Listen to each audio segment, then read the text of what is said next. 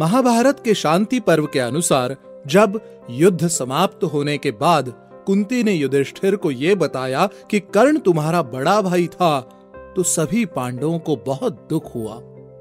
युधिष्ठिर ने तब पूरे विधि विधान के साथ कर्ण का भी अंतिम संस्कार किया।